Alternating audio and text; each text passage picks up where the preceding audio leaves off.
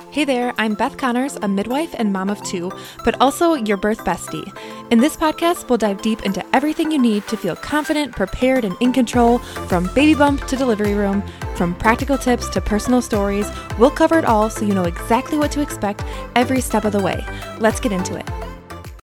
Welcome back to episode 8 of Your Birth Bestie podcast. I'm your host, Beth Connors, and this is part 2 of the series on managing labor pain.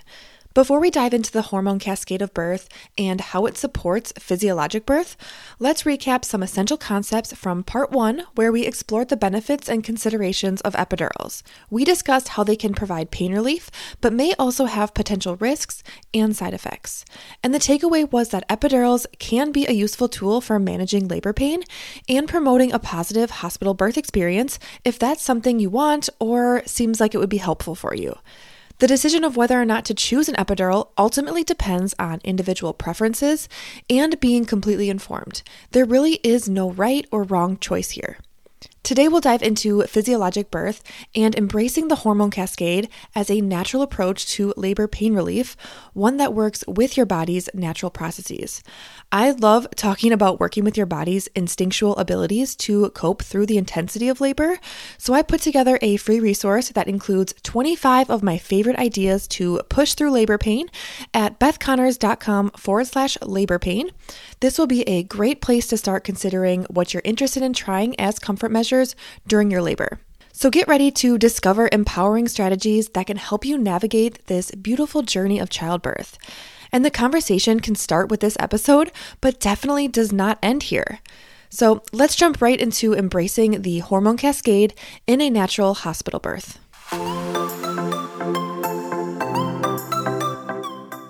I want to start by saying that the single greatest influence on your ability to cope with intense pain or intense pressure is your belief in yourself and is your trust in your ability to handle it.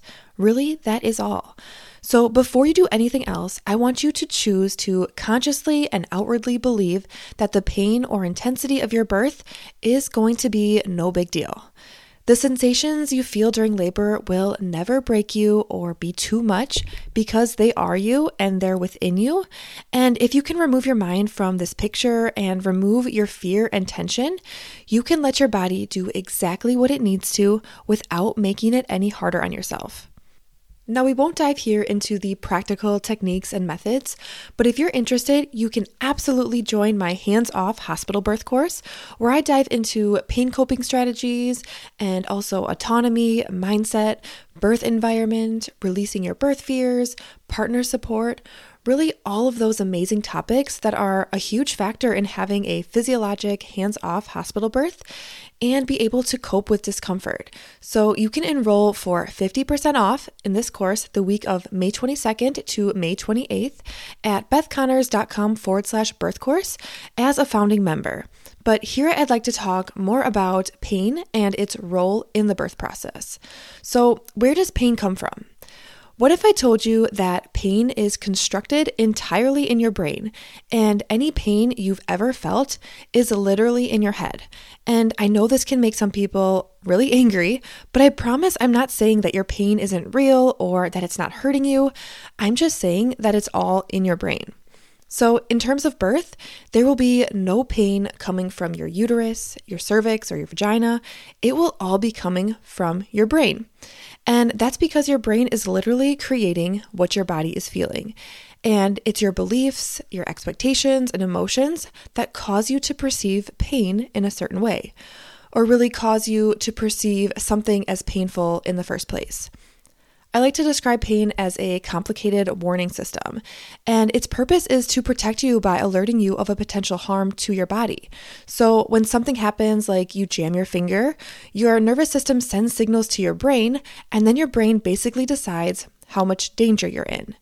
If your brain decides the signals from your jammed finger are worth paying attention to, the pain volume is cranked way up until the problem is solved. But if your brain decides it's not actually a threat, the pain just goes away. And research supports this through the placebo effect. And with that, teaches us that context, beliefs, expectations, and emotions pretty much make up the foundation for which we perceive pain. So let's talk about how context can influence your perception of pain. And when I say context, I mean the setting that you are in or the atmosphere. For instance, if you're at a doctor's office or at a hospital, just stepping through the door of the hospital activates the beliefs and expectations that you've developed through your personal experiences. So, if you've had a history of having amazing doctors and successful treatments, your chances of a positive outcome increase. But if you have a history of ineffective treatment, let's say, then you might have negative expectations that are actually going to worsen your symptoms, or in the case of birth, increase your pain. I also want you to know that a sense of powerlessness can literally shape your perception of pain. And if you feel out of control, it can increase your pain related emotional distress, which we will talk about in just a minute. So, what's happening here? Evidence suggests that negative expectations increase anxiety, which releases a hormone that causes increased anxiety. So now you're here in this perpetuating loop of anxiety, which then causes increased pain. Basically, if you expect something to hurt, it will. And on the flip side, positive expectations release pain blocking hormones, which in birth is the hormone called oxytocin. So now you can see just how important it is to give birth in an environment that you feel safest and with support people you feel most at ease with. So now let's talk about how pain and emotions are interconnected. First, I want you to understand that within your brain, the pain circuits and emotion circuits overlap, which basically creates this shared network with the purpose of processing a ton of information all at once. Negative emotions are like gasoline to the fire that is pain. Not only can negative emotions make the pain worse, but they can actually cause pain in the first place. But the good news is that the opposite is also true. Positive emotions can measurably lower the perceived level of pain, especially when you can stop focusing on how horrible you feel.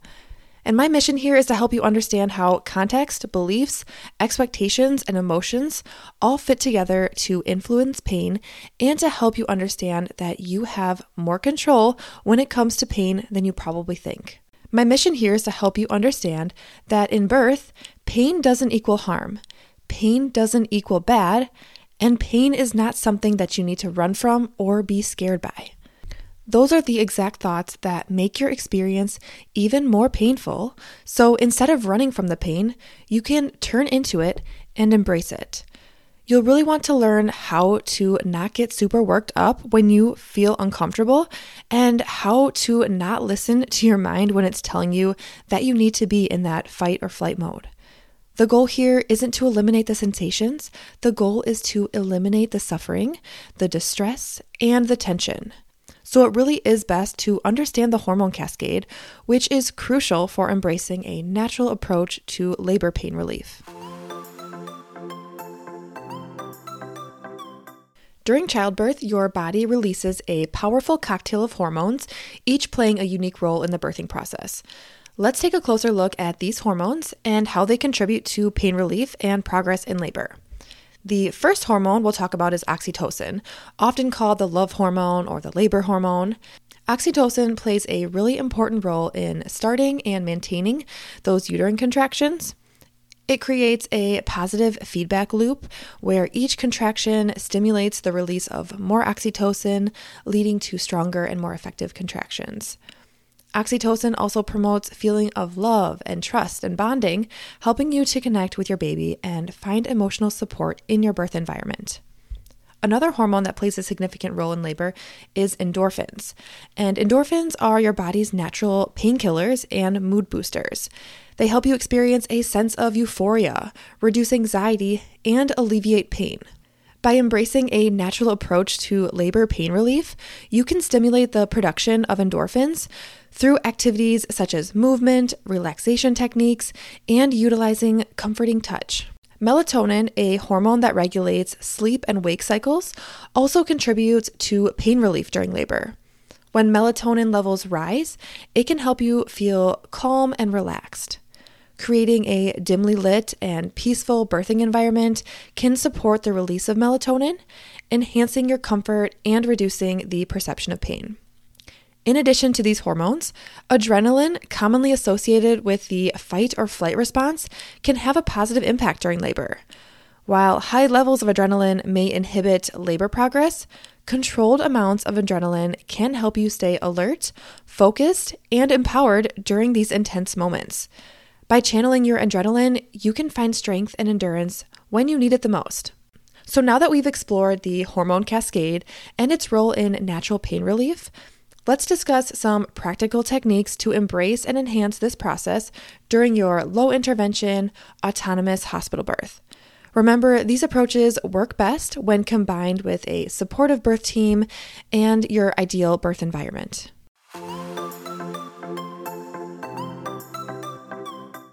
Movement is an excellent tool for managing labor pain and encouraging the hormone cascade.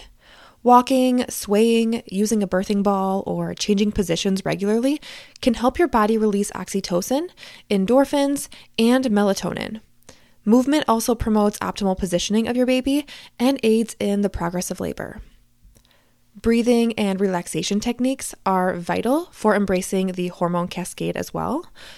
Deep, rhythmic breathing, visualization, and guided relaxation exercises can help you stay focused, reduce tension, and stimulate the release of endorphins.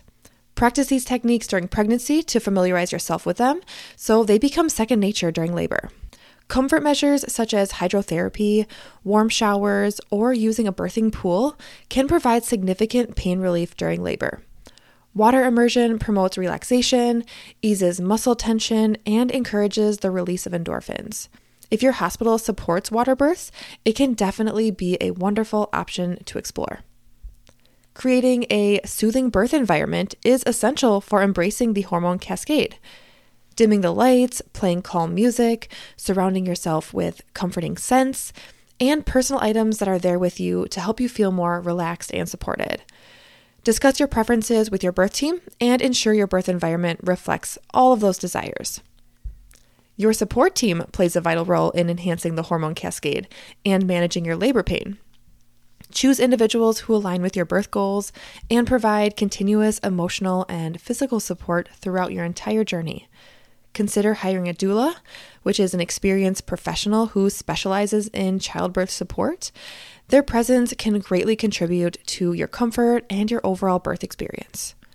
Remember, embracing the hormone cascade and a natural approach to labor pain relief doesn't mean you have to forego all medical interventions.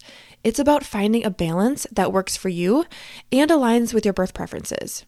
It's essential to communicate openly with your healthcare provider, ask questions, and make informed decisions based on your unique circumstances. That brings us to the end of today's episode on embracing the hormone cascade in a natural approach to labor pain relief. We've explored the role of oxytocin, endorphins, melatonin, and adrenaline in managing labor pain. We've also discussed practical techniques a little bit, such as movement, breathing, relaxation, hydrotherapy, and creating a supportive birth environment. Remember, every birth journey is unique, and there's no right or wrong way to navigate labor pain. What matters most is finding the approach that empowers you and helps you have a positive and fulfilling birth experience. I hope today's episode has provided you with valuable insights and tools to embrace the hormone cascade and manage labor pain naturally if that's what you choose. Thank you for joining me on Your Birth Bestie podcast. Don't forget to check out my comprehensive hands off hospital birth course at bethconnors.com forward slash birth course to learn more about having a low intervention, autonomous hospital birth. If you enjoy listening to this podcast, the absolute best way to support the show is by leaving a review. And if you screenshot your rating and submit it at bethconnors.com forward slash review, I'll even send you a little gift straight to your door as a thank you.